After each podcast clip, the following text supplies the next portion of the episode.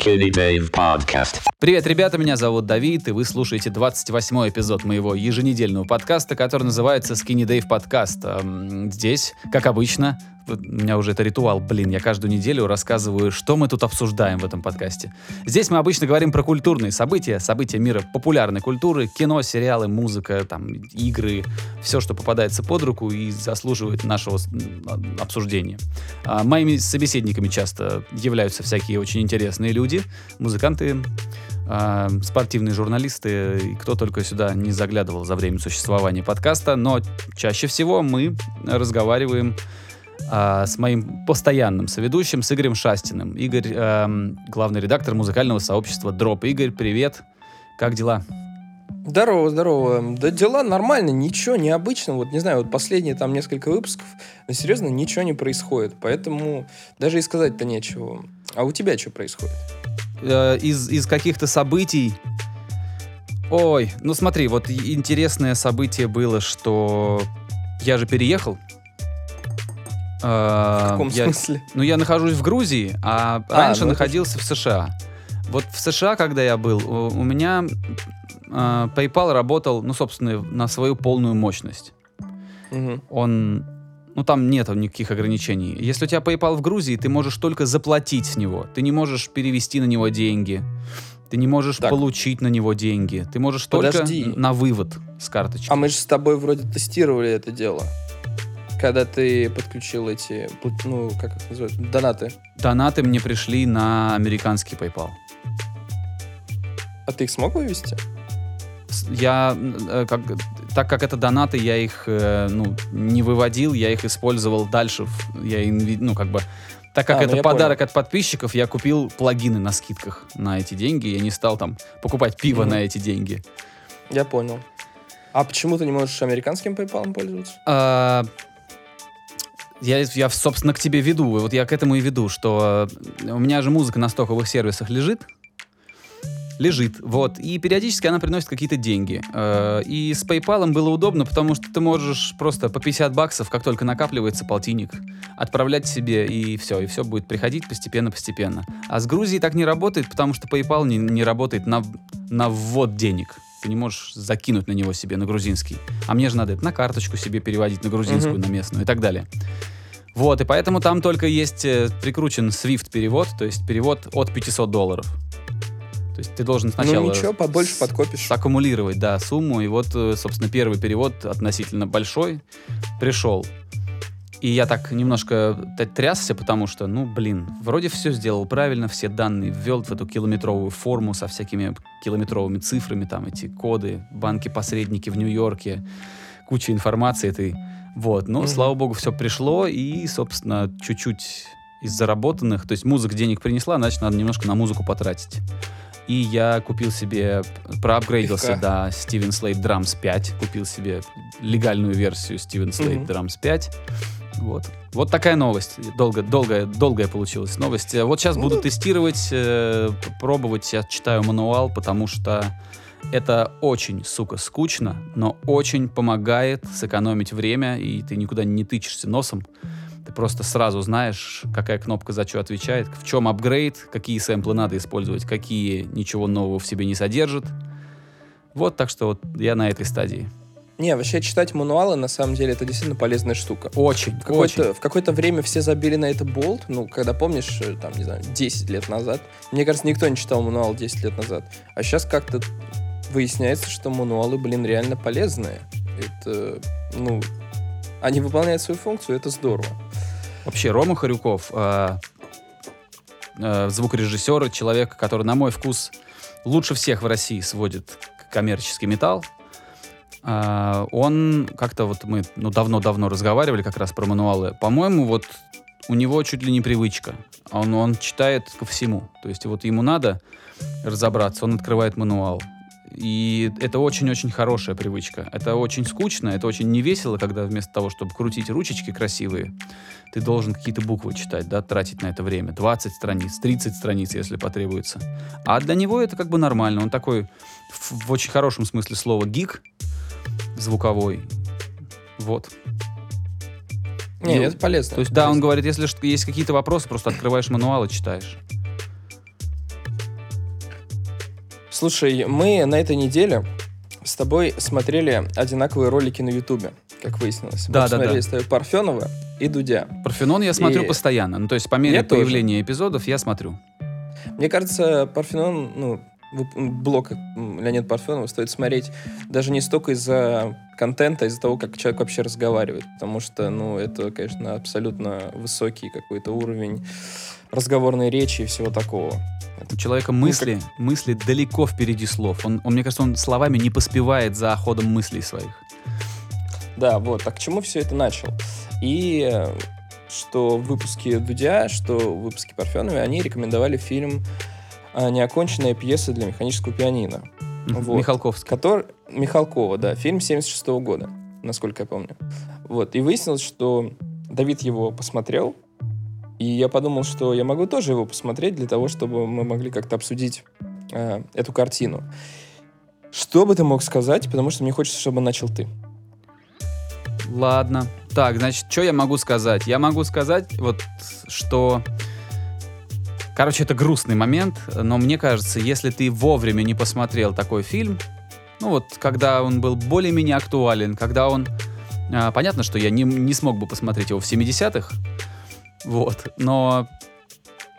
Ну, то есть, вот если бы я хотя бы его посмотрел в детстве, да, или там в каком-то подростковом возрасте, возможно, я полюбил бы его, и, и уже сейчас, пересматривая, кайфовал бы.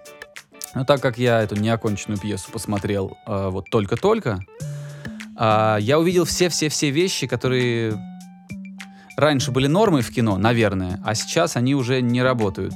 Я, мне, меня смутило в этом фильме ам, некоторая надуманность эмо- эмоций, то есть они там какую-то не очень смешную шутку говорят, и потом, не знаю, 6 минут все- все- всем актерским составом смеются над ней. Долго, долго, долго смеются. Я думаю, ребят, ну понятно, ну уже понятно, что смешно. Вам. Ты знаешь, мне кажется, это было сделано для того, чтобы показать наигранность вот этого дворянства того времени. Вполне, вполне. Но там, там это так часто показывалось, эта наигранность, это натянутость их отношений, этот дискомфорт их. э, э, Там есть очень много абсолютно, ну там, абсолютно замечательных демонстраций мастерства. Там очень классная операторская работа, очень классное решение по тому, как камера перемещается между сценами. Вот это все очень клево сделано, особенно учитывая время, когда это было снято. Прекрасная операторская работа, красиво все выглядит Согласен. очень. Вот. Актеры все как бы хорошие, но все играют так, как будто они в театре. То есть как будто не кино, а театр. А театральная, э, как я, Игра. я точно не знаю, но театральные традиции, они все-таки актерские, они другие. Ты там должен докричаться до последних рядов, там более гипертрофированные эмоции принято в, класс... в- академическом театре. Ну, наверное, я сейчас только предполагаю, у меня актерского никакого образования там нет специального. Вот. И мне кажется, что вот эти замечательные актеры, блестящие, что они все это принесли в этот фильм, и это не как бы не плюс. Может быть, может быть. Все кричат, все дергаются, все с заламыванием рук. Вот, понятно, что где-то это прием, где-то это специально сделано так, и режиссер хочет, чтобы это было по-театральному. Но я, честно сказать, устал. У меня было ощущение, что пожилые люди а, накурились спайса и начали снимать кино. Вот так это для меня выглядело.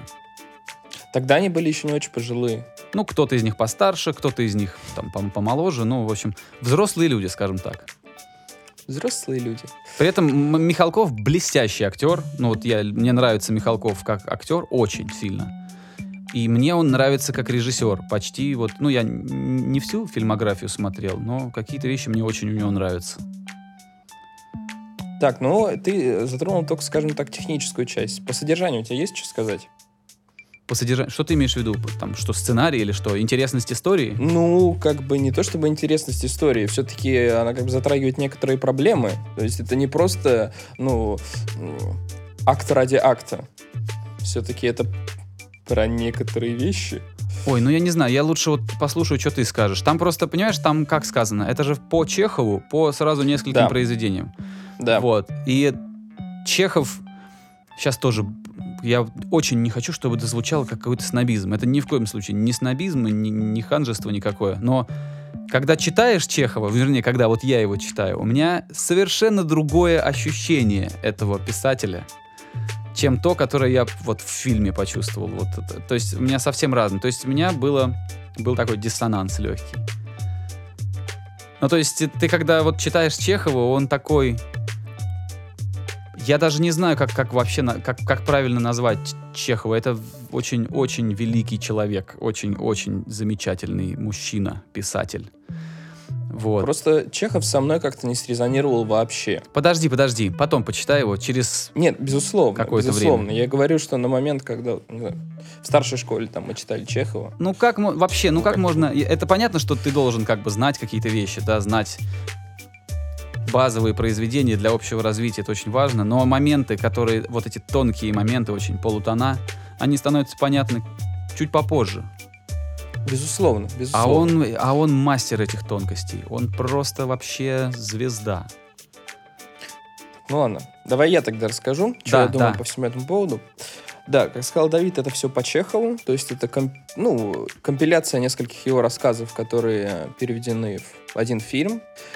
И, в общем-то, это очень пьесовая история, потому что она очень камерная, там нет каких-то супер перемещений в, в пространстве и все такое. То есть это вот один дом, грубо говоря, его ну, окрестности, который, в которых происходит действие на протяжении всего фильма. И речь там идет о ну, таком дв- дворянстве. По сути, это дворяне уже такого позднего периода дворянства, когда вот уже что-то на рубеже э, отмена крепостного права, насколько я понял. Вот. И я когда смотрел этот фильм, я сделал себе даже пару заметочек. А, вот. Во-первых, чтобы понять, что там хорошо происходит, нужно, конечно, понимать исторический кон- контекст. Как По поводу, прости, таких- прям одну секундочку. Насчет крепостного права что-то не знаю я. Потому что...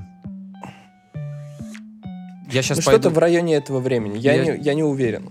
Вот Я я, сейчас пойду. и хочу сказать, что это важно, понимать именно исторический контекст, в котором это происходит. Потому что я смотрел, там, не знаю, первые полчаса, когда важно вот понять именно сеттинг, в котором это происходит, а ты не очень, не очень понимаешь, что там происходит. А, поэтому теряются какие-то, опять же, полутона. Вот. И второе, что я хотел сказать, в, в целом, это некоторый слепок времени. То есть, в принципе, посмотрев кино, можно создать себе какое-то впечатление о ну, а вот э, благородных слоях общества того времени.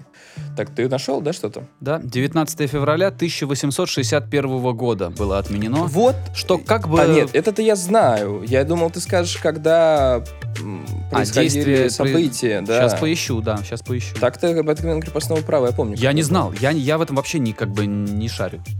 Просто это чуть ли не единственная дата, которую я помню из российской истории. А, ну ладно. Вот. И да, они очень наигранно все это делают, потому что это такая пьесовая камерная история. Это допустимо. Плюс, как, же мне, как мне кажется, это все-таки некоторый гротеск. Че бы мне... ну, как, ради чего все это дело и почему об этом стоит говорить? Потому что там поднимаются, поднимается ряд скажем так, социальных проблем, которые поднимаются более-менее, по-моему, всегда в, в российской такой большой литературе и все такое. В общем, эм,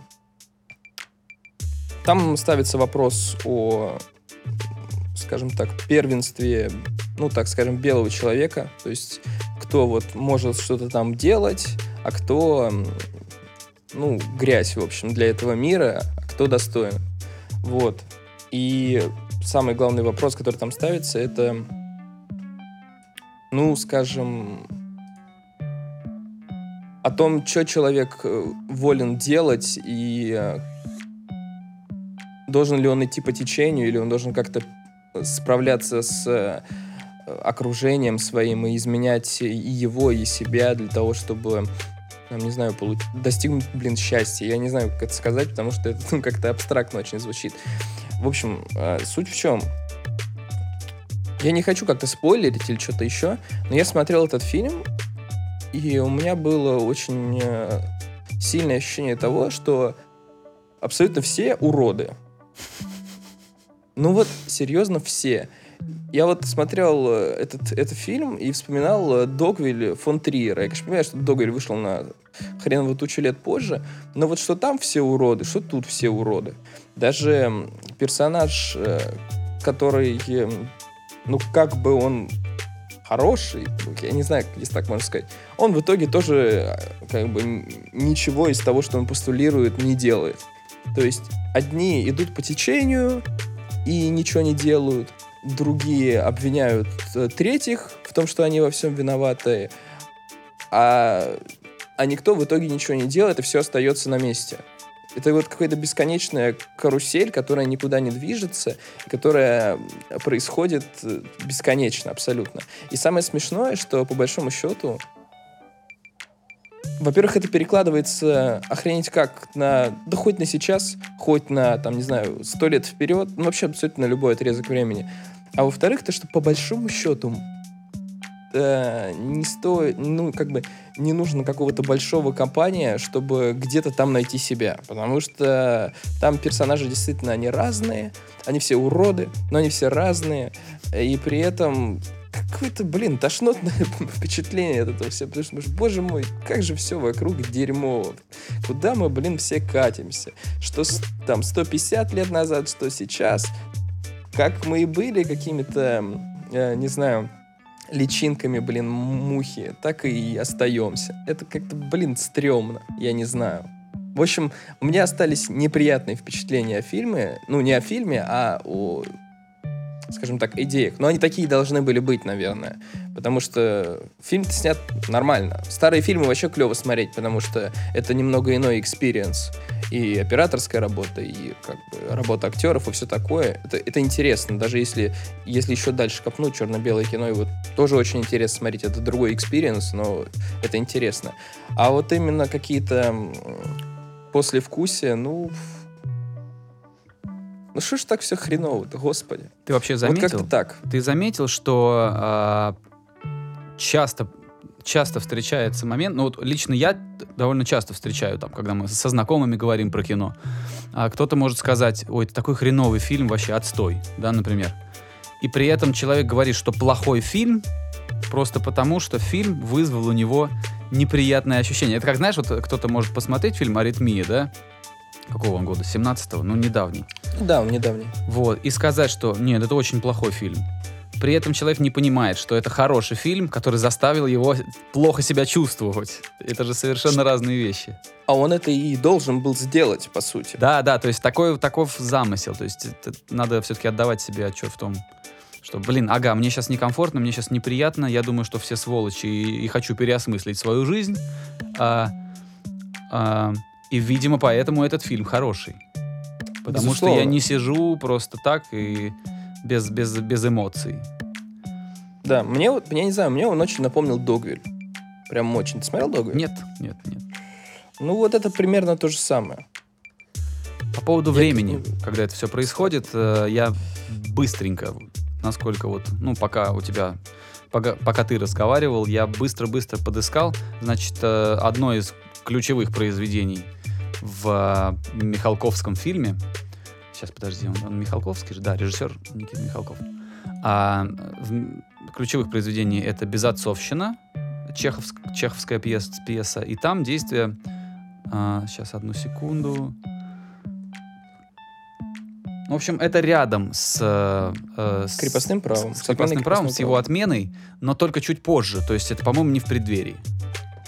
Ну, знаешь, там как бы непонятно. Там, с одной стороны, они там за эмансипацию, ну, не они, это персонаж отдельный, выступает за эмансипацию и за всякую фигню, а с другой стороны, там потом видно, что они каким-то крепостным ребятам что-то приказывают. Поэтому я сначала подумал, что это после, а потом я подумал, ну, может, это в преддверии, потому что как бы настроения уже идут, а, а вот она не там. Вот. Ну, в любом случае, это вот тот отрезок, как оно и ну да, ну, читается. и в этом, конечно, есть клевый очень контраст, да, что, мол, я сейчас всем косарям фраки раздам, Вот, Да, это а, прям...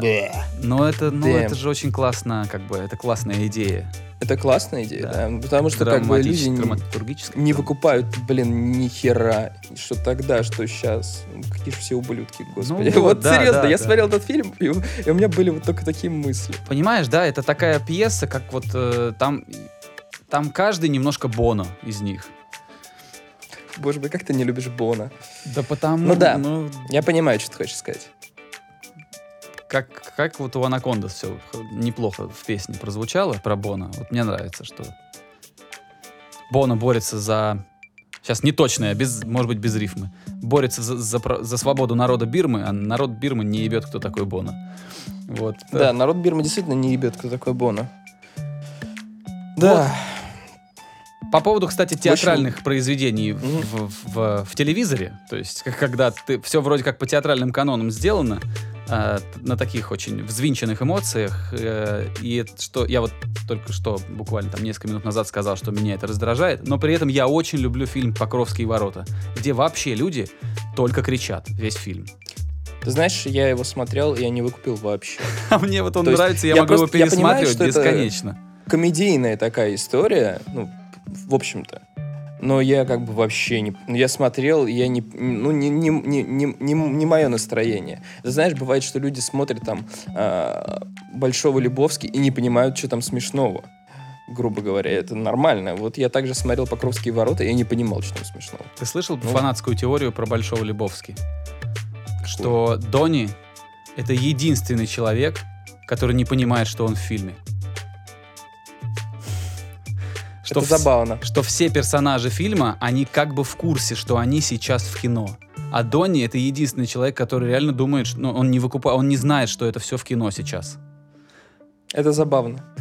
Вообще, братья Коины это очень странная история, потому что э, я их юмор я тоже не очень понимаю, но я смотрел, я посмотрел фильмов 15 у Коинов. Я смотрел, чтобы понять. В итоге я понял, что, в общем-то, я не очень понимаю. Мне нравятся некоторые фильмы у них, но в целом э, порой это очень странно. Во-первых, это надо смотреть абсолютно на оригинале, ну, в языке, на языке оригинала, потому что с переводом теряется более-менее половина. А во-вторых, Да. ну, это очень странная фигня. Это они написали после... э, Это они сняли после «Прощения сжечь»? Да, Ой, я мне очень смотрел, тоже очень понравилось. Я- А я вот, э, кроме, кроме там сцен пары с Брэдом Питом, я смотрел, думал, что это, блин, такое вообще?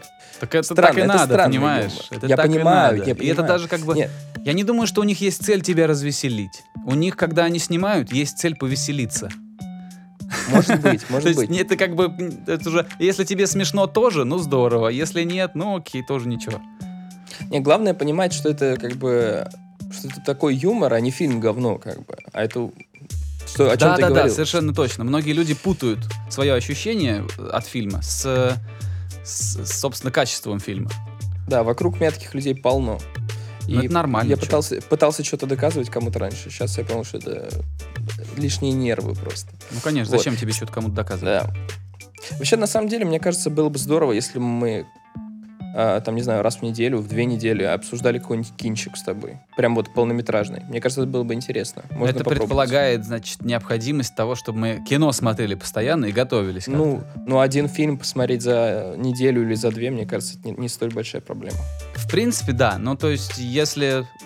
Я не знаю, смогу ли я вот этот ритм держать, а вдруг я буду пропускать фильмы. Тогда тебе придется рассказывать про них, когда после того, как ты их посмотришь. Посмотрим. Ну, в общем, оставим себе заметку. Мне кажется, это могло быть интересно. Да, по поводу, слушай, по поводу сериалов, можно я быстренько скажу? Безусловно. Немного скажу, потому что я еще не посмотрел. Э, Значит, есть такой британский сериал. В нем снялся один из персонажей Игры престолов. Я все время забываю, как его звать. Его зовут Роб Старк. Роб Старк, ну вот. А вот этот актер снялся в этом в новом сериале, Нет, который а как зовут актера, я не помню. Но в «Игре престолов» был Роб Старк. Да, вот он снялся в, в сериале, который называется э, «Телохранитель».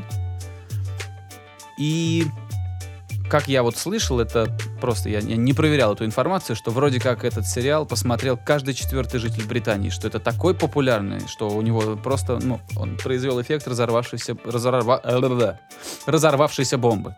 И, в общем, конечно, это все подкупает, и ты думаешь, ну, посмотрю первую серию. Вот, друзья, я вам спойлеров, э, это я сейчас уже к слушателям, я не буду никаких спойлеров вам рассказывать, скажу просто, что это современный, э, наверное, политический триллер, наверное, так можно это назвать.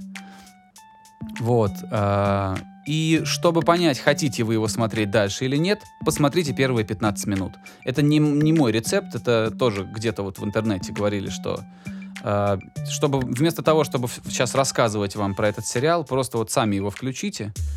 э, и я неправильно, кстати, грамматически сказал. Вместо того, чтобы читать много текста про этот сериал, лучше включите и посмотрите первые 15 минут.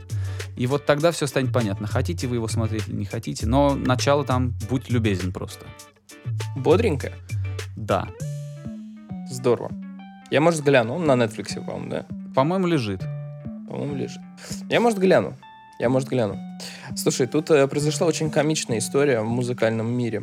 В общем, э, в Лос-Анджелесе, как выяснилось теперь, существовала никому неизвестная группа э, Threatin.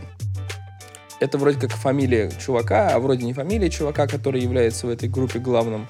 И не очень понятно вообще, группа ли это или один чувак, но суть не в этом. В чем, собственно говоря, э, замес в истории? А, Короче, эта группа, она сфальсифицировала свою популярность ради того, чтобы устроить тур с концертами по Британии. То есть, что они делали? Они закупили лайков под своими постами, они, закупи... они там сделали фотографии, которые инсценируют то, что у них там солдаты, что они такие популярные и все такое. И, в общем, они как-то все это дело а, рас- распространили на Британию и, значит, устроили там себе а, мини-тур. Договорились с организаторами и все такое. Вот. И тур начался, они там отчитываться стали организаторам по билетам. Одни там сказали, что вот мы 300 билетов продали, другим 150. Ну, маленькие были какие-то клубы, организаторы довольные. Но самое смешное началось в тот момент, когда в первый клуб, в который якобы было продано 300 билетов, пришло три человека. Вот. И организаторы такие, типа, ну, что это вообще такое? Вы, короче, нас обманываете.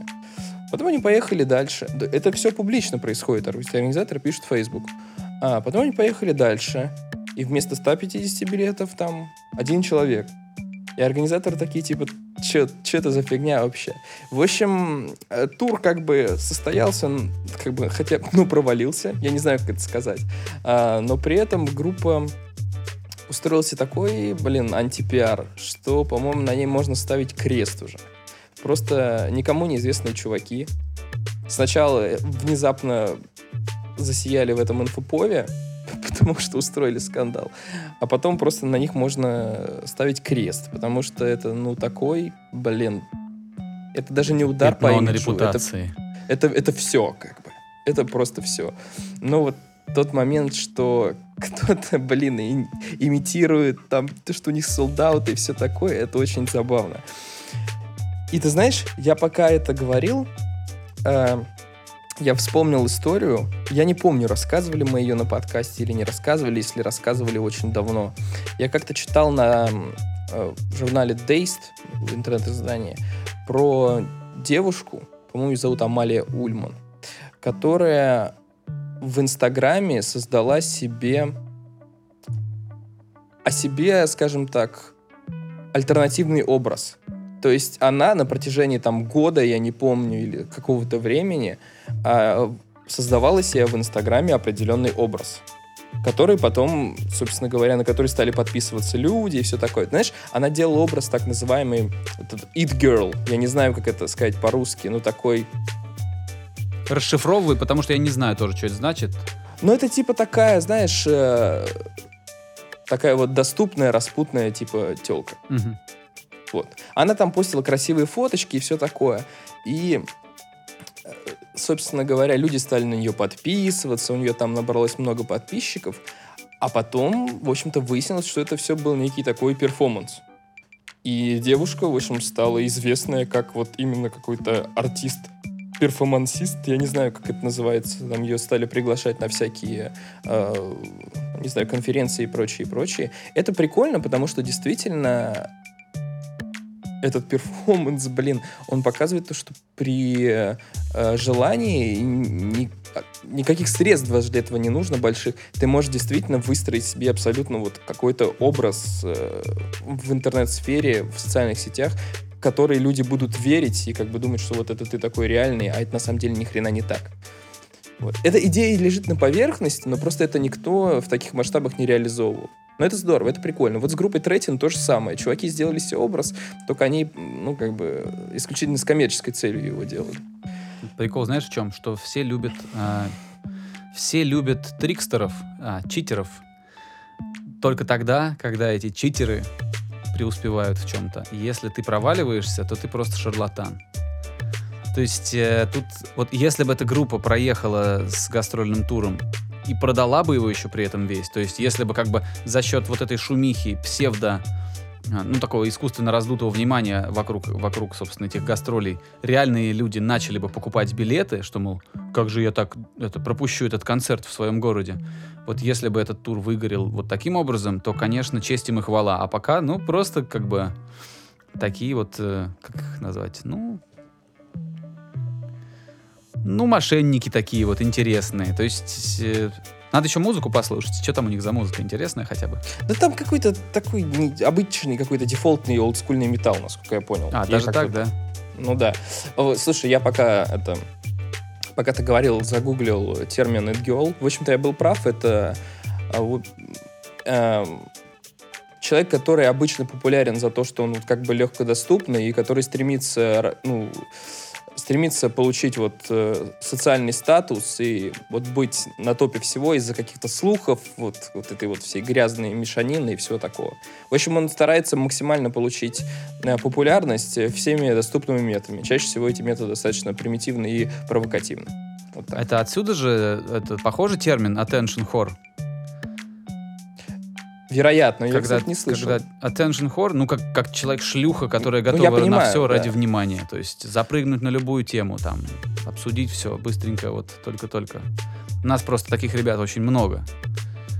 И в российском Ну, на- интернете, и в мировом Ну да. интернете очень много людей, которые любят запрыгнуть на что-то. Им даже не важно на что. Но тут вот написано обычно популярная за то, что она, собственно говоря, слад, ну типа шлюха. Мгм. А, gossip is her way of life. Да, Сплетни то есть, то есть вот сплетни жизни, это да. вот образ жизни и то, что она старается дальше там достичь э, социального статуса во что бы то ни стало. Вот. Сначала, знаешь, как они, э, наверное, такая, такой странный, странный механизм а, обретения популярности. Сначала ты выезжаешь на скандалах, а уже потом, когда ты как бы популярный, как бы весь такой из себя, ну не знаю, светский, а тут ты начинаешь, значит, делать благие дела, Мгм. и все потихонечку заб- забывают, как ты к этому ко всему шел. Такая интересная, Именно да, так. Ну, это, так, на- так такой. многие делали, так многие делали. Да, мы- you, you name it, как бы. Вы Ну, можете придумать, кто это У тебя называл, сегодня кто это очень делал. богатый выпуск на эти, на англицизмы.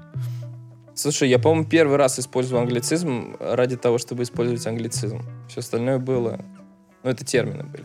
А, а, еще прикол в том, что она, в общем-то, некоторую историю еще через все это продумывала. То есть она не просто постила фоточки. У нее еще был сквозной сюжет. Да, да, да. Короче, это клевая штука. Это прям действительно, ну, блин, перформанс. Я не хочу назвать это перформансом, потому что слово перформанс вызывает, ну, это что-то какая-то странная херня, короче. А это, ну, какой-то действительно такой вот акт искусства очень Тебе потом странный. придется добавить э, в, ну, к посту э, какую-нибудь ссылку, чтобы люди разобрались, Да, потому что это интересно. да. Я бы тоже сходил бы по ссылке и почитал, что это за... Что это Госпо- за художница, скажем так. Да, художница. Вот. Блин, интересная история. Я читал с огромным удовольствием о ней. Ам. Если тебе нужно как-то подвязать нас к какой-нибудь следующей теме, то можно, знаешь, как перескочить на другие рельсы. Что, мол, есть люди, которые зарабатывают свою популярность сомнительными способами, а есть те, которые вписали себя в историю э, тяжелым трудом и творческой своей э, деятельностью. И тут мы раз и можем поговорить про Стэна Ли. Да, можем проговорить по Стэна В общем, на этой неделе в возрасте 95 лет умер человек, который ответственен за популярность э, серии комиксов от Marvel, и который создал большую часть их эм, персонажей. Это Человек-паук, Люди Икс, Халк, там, Железный Человек. В общем, более-менее все самые популярные персонажи от Marvel были созданы Стэном Ли. Он появился в компании Marvel, которая на тот же момент была не совсем Marvel, ам, в тот момент, когда DC, комикс с Бэтменом и Суперменом доминировали рынок, э, а Marvel ну, были поменьше. Вот. И его начальник, у него, в общем-то, была такая, такое правило, что нужно что пока комикс продается, нужно его выпускать, и выпускать как можно больше, несмотря на его, собственно, качество. Вот. А Стэн Ли, он стал как-то больше внимания обращать именно на качество самих вот персонажей, самих, а, не знаю, комиксов, этих арт-новелл, которые он стал делать. Я не нас- настолько разбираюсь в комиксах, я просто, ну, в связи с этим событием немного покопался, и, в общем, он изменил э, индустрию тем, что он стал добавлять этим персонажам гораздо больше человечности, то есть, ну, чтобы люди смогли их как-то с собой э, олицетворять. И он стал очень часто сам себя как э, автор позиционирует не просто, что вот он там нарисовал что-то написал, а то, что вот он целый создатель вот там этой вселенной некой, всего такого. Он стал появляться как камео в фильмах каких-то по всему этому. И он там от себя какие-то писал, там, не знаю, записки, там, поздравления, все такое. Ну, то есть он стал себя позиционировать как вот публичную личность, чего, насколько я понимаю, до этого не было. Вот. И... Секунду, обновление вылезло. Что еще очень важно, так это то, что помимо того, что ну, как бы изменялся, в принципе, вот э, ландшафт этих комиксов, то, что сначала там во время войны, депрессии и прочего-прочего нужны были такие супергерои, прям, которые могут все горы свернуть, потом это облегчалось, и персонажи, которые были персонажами сценария, они следовали в ногу со временем. Что тут вот э, герой войны, например, какой-нибудь э, Капитан Америка, да? А, Да, А вот, а вот тебе простой журналист, да, который еле-еле сводит концы с концами, пытается заплатить э, за съемную квартиру, в- кажется, в Нью-Йорке, да? Там, Скорее или- всего, Или в каком-то там, э, каком-то там чисто номинальном городе, который похож на Нью-Йорк, например. Э, я просто не знаю подробностей Человека-паука, Ну я да, за, я- за комиксами я не слежу. я тоже не знаток. И вот, появляется и новый, еще- тип, новый тип персонажа. Что-то вроде Да. как бы такой же парень, как ты, который может с тобой в, уни- в университете слева от тебя сидеть, да, вот в аудитории. И Да, тут вот да. он как бы Человек-паук на самом деле. Вот, и еще прикол в том, что Стэн Ли, он очень часто был таким вот человеком, который стоит над всем этим. То есть он был не просто там пис- ну там вот, писал он тексты, делал там рисовал этих А иллюстраций. писал ли он? А он я не- это не столь важно, потому что он руководил вот абсолютно всем процессом. Там в той статье, которую я читал, которая была англоязычной, там было, там в его определении было словно слово «auteur». То есть, типа, вот Кто Автор, в смысле? да, но на французские манеры, как, как говорит Википедия, Вот- что вот, вот в данном случае говорят о том, что, когда вот используют такой термин, что это вот автор, который вот он вот занимается всем сразу. Он не просто пишет, а он занимается созданием вот всего вместе. Он как креативный продюсер, как там, не знаю, режиссер и все что угодно. Интересно, интересно.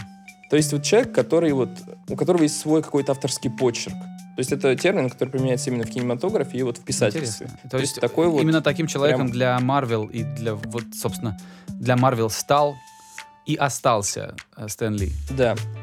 То есть такой вот именно вот создатель, художник. Интересно, это очень необычно. Это человек, который, собственно говоря, превратил, по сути, комиксы в некую область искусства из просто каких-то книжек с картинками. Мгм. Вот. Такая история.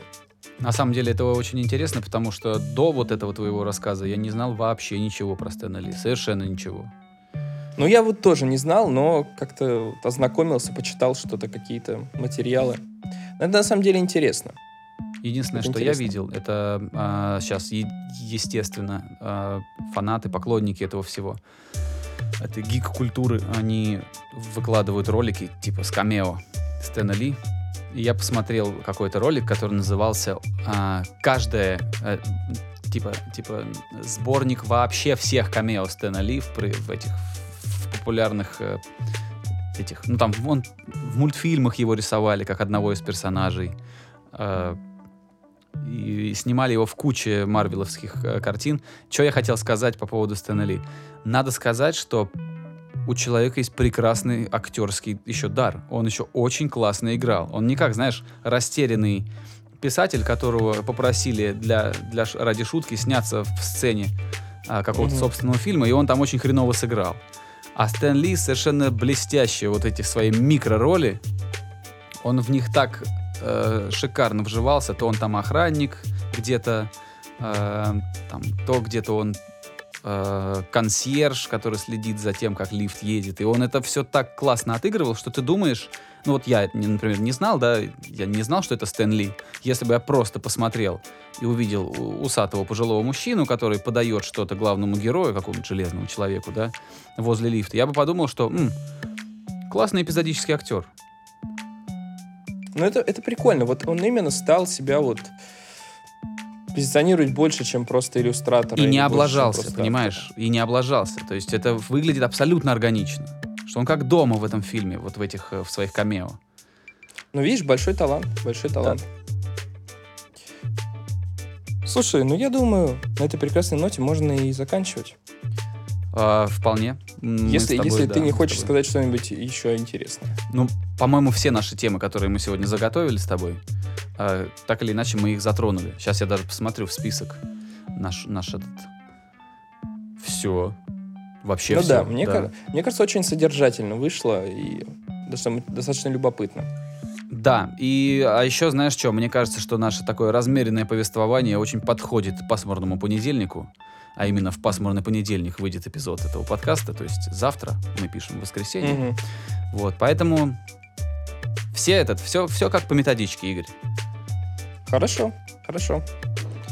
А может и плохо, я не знаю, хорошо это или по методичке или нет, но в какой-то момент это точно хорошо. Мы должны быть э, с тобой буддистами. Это никак. Мы сделали эпизод, и завтра отпустим его. Пусть плывет. Точно. Ну ладно, все, всем пока. э, Увидимся в следующие разы. Ребята, э, спасибо, что слушаете наш подкаст. Обязательно шарьте его, обязательно как-то распространяйте. Э, давайте обратную связь, рассказывайте, что вы хотите, какие темы вы хотите услышать, и что понравилось, что не понравилось. Потому что это все, каждое ваше вот маленькое действие помогает нам, э, во-первых, становиться лучше, во-вторых, достигать а, на- д- д- ну, как, как правильно даже сказать, распространяться дальше, то есть как, как подкасту.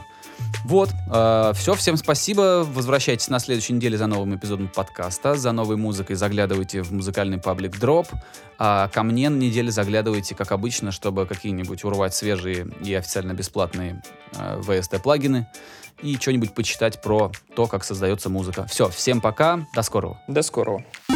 Skinny Dave Podcast.